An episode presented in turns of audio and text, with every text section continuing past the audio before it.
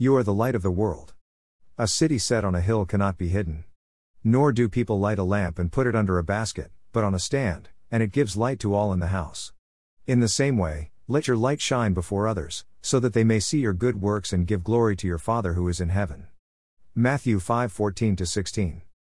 Once again, many will hear Jesus' words in these verses as a metaphor for something we must do or attain to become. This is not what he is saying.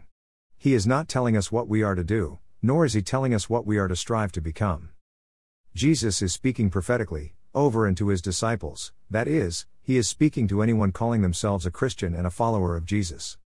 He is proclaiming what we have already become or what we shall become because of his finished work of salvation and his continuing work of sanctification.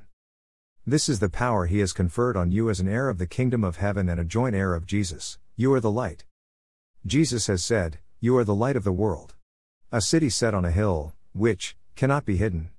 This is also a positional statement. It cannot be undone, although it can go unused.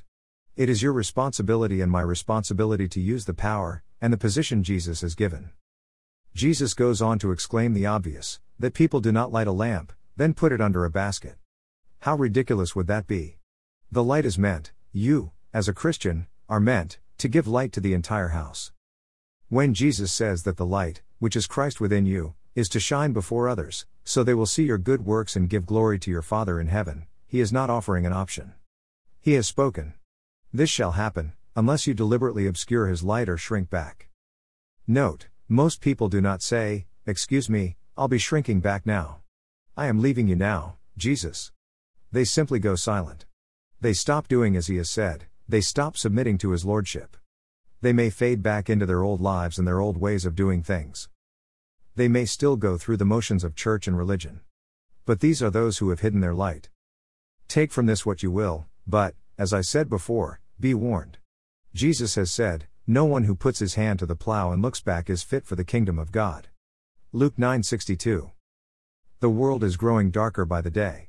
The forces of darkness and evil are spreading, almost unabated. Jesus is calling. He is saying, be strong in the Lord and in the strength of his might. Put on the whole armor of God, that you may be able to stand against the schemes of the devil.